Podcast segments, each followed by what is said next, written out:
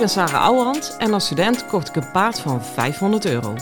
Toen hij tweeëntwintig was, startte ik hem Grand Prix. Hij had nog nooit aan de teugel gelopen, dus het ging allemaal niet vanzelf. Het enige wat ik zeker wist was, never quit. Ik verslond alles wat ik kon vinden over de Biomechanica voor Ruiter en Paard. Dat testte ik net zo lang totdat ik wist wat echt werkte. In deze podcast leer ik jou alles over je rijtechniek, je houding en zit en je mindset. Want ook jij kan naar de Grand Prix gaan, zelfs als je geen miljoenenpaard hebt.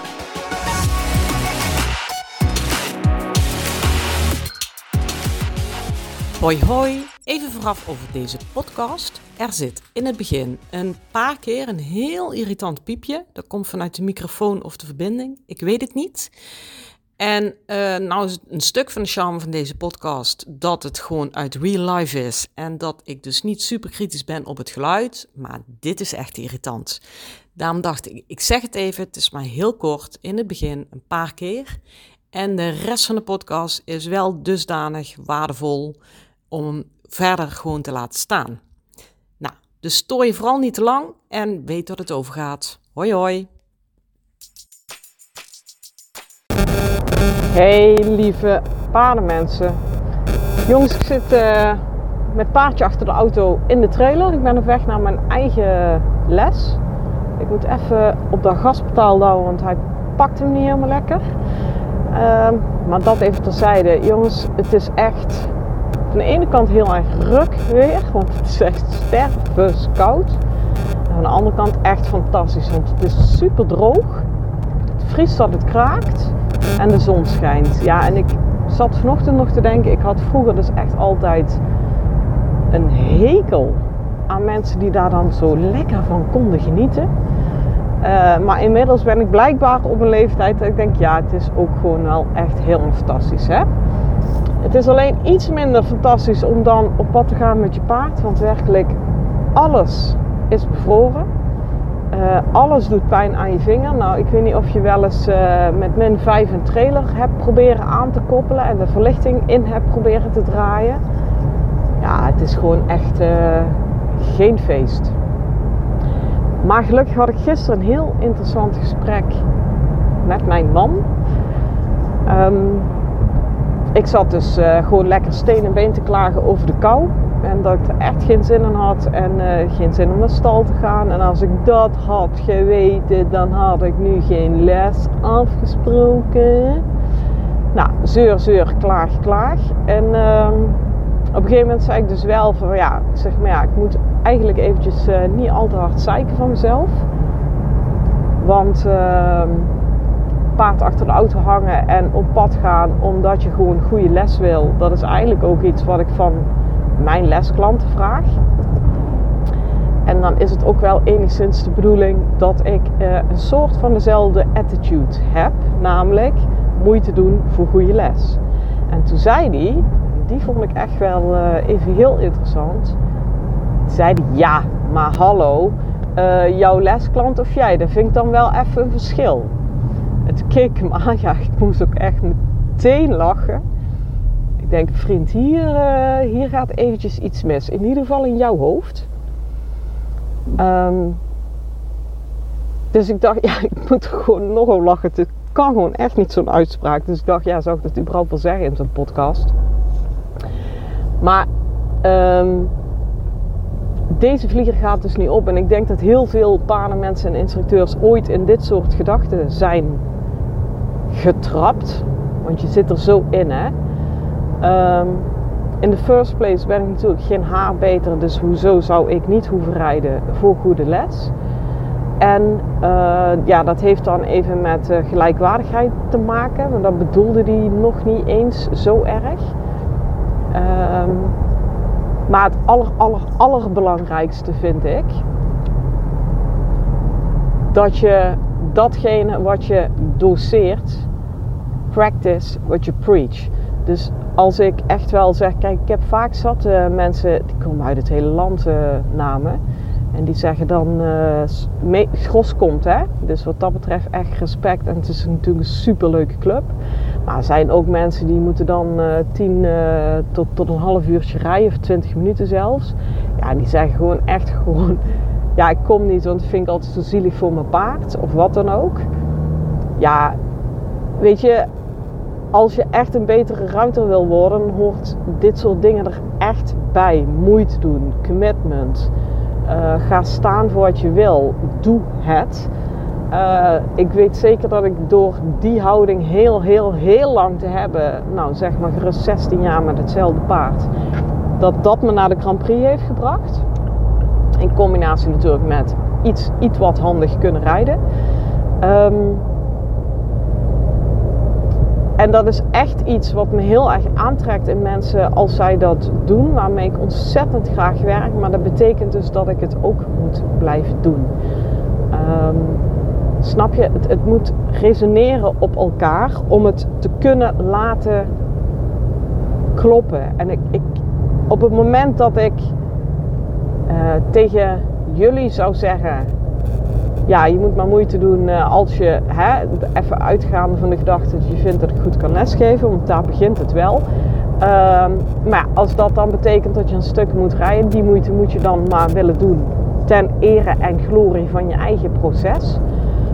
Um, op het moment dat ik dezelfde moeite niet meer wil steken in mijn eigen proces, kom je dus gewoon in het gebied van arrogantie terecht. Um, ik moet wel zeggen dat ik het steeds lastiger vind worden. Maar dat komt echt. En dan zie je ook maar hoe belangrijk het is om een drive te hebben. Um, ja, ik heb natuurlijk, ja, ik, ik, kan, ik kan niks meer bereiken met dit paard. Uh, ja, ik kan nog iets sleutelen aan mijn scoren, maar ja, je gaat ook niet zomaar over de vierenzestig komma vijf in de Grand Prix heen.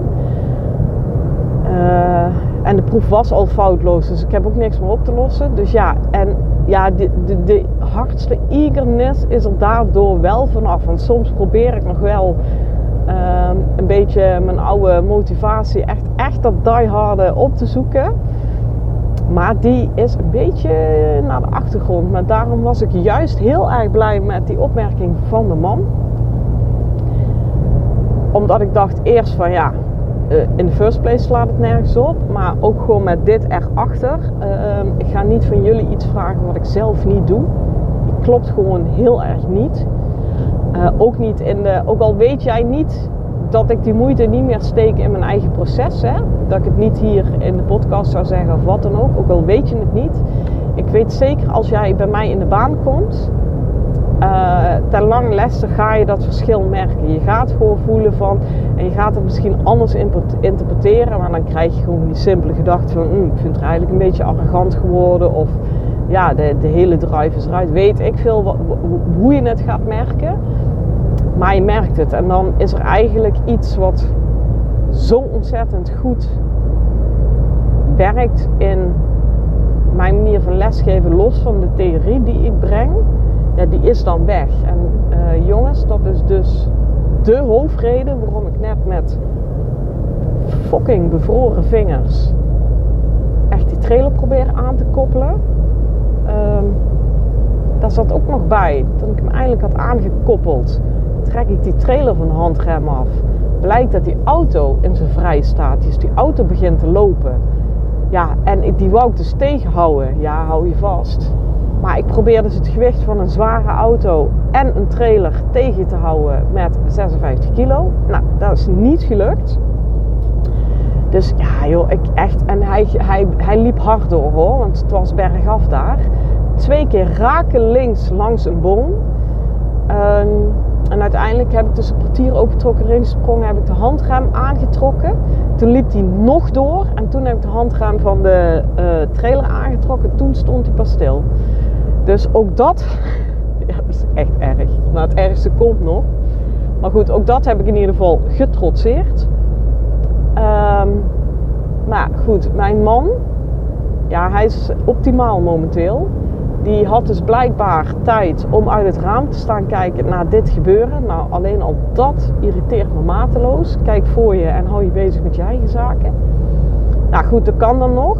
Je kunt ook denken, goh, ik steek een handje uit. Nou, vond hij blijkbaar niet nodig. Dus ik dacht, ja, ik echt jong, ik had zweet op mijn rug. Want ik dacht echt, die auto gaat echt frontaal tegen een boom. En dan heb ik echt een vet probleem. Maar goed, phew, het liep goed af. En uh, vervolgens ben ik twee straten verder, belt hij op. Gaat die lekker, schat? Helemaal lachen. Nou, ik zeg, ja, ik zit hier niet handsfree te bellen. Vriend, echt serieus. Dus ik heb hem echt gedrukt. Dus ik heb inmiddels ook een echtelijke crisis. Um, wat wij uiteraard wel weer oplossen. Maar jongens, even, uh, want ik ben er al even over bezig. Maar zo belangrijk vind ik het dus. Het gaat maar over een trailer die wegloopt en het gaat maar over een les. Maar het is voor mij wezenlijk, cruciaal, essentieel voor de houding waarmee ik in de baan sta. En daarom besteed ik er zoveel tijd aan. En uh, dat je echt weet wat je van me krijgt. En dat je dus ook echt weet wanneer je bij me past. En je mag echt wel een keer overslaan met voorst. Dat ga ik morgen ook lekker doen. Maar we've got the fucking point. Oké? Okay? Uh, vraag jezelf dus nog een keer af. En nog een keer af. En nog een keer af. Hoe sta ik in mijn eigen proces? En alles is goed. Je hoeft niet die hard op zijn Emiel Gatenbands er keihard voor te gaan. Het hoeft echt niet. Als jij, ik heb een stalgenoot die is zo blij met de bosritten. En die zit alleen maar te lummelen als ze in de rijbaan zit. Ja jongens, ik vind het echt heerlijk om naar te kijken. Omdat ik denk, oh, als ik de helft van jou had, dan zou ik best vaker wat meer genieten. Weet je, dat is de andere kant. Maar... Dus, dus wat dat betreft helemaal dikke prima, maar kom er niet aan met slappe excuses van dat ik te ver rijden ben of weet ik veel wat allemaal. Als er echt iets is waarvan je denkt van shit, weet ik even geen oplossing, neem dan gewoon even contact met me op. Um, en al is het niet met mij, whatever jouw proces dient, doe het. Want uiteindelijk, ik weet zeker als ik dadelijk afstap na mijn les...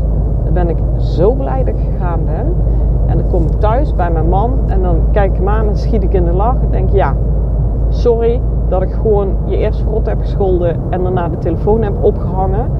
Uh, misschien was het niet zo aardig. Uh, en, en, en er is er niks meer aan de hand. Snap je? Um, het is het gewoon waard. Dat is eigenlijk wat je echt nog een keer op het hart wil drukken. Jongens, ik wens je voor nu een hele fijne dag. En veel plezier met je paard. Hoi hoi!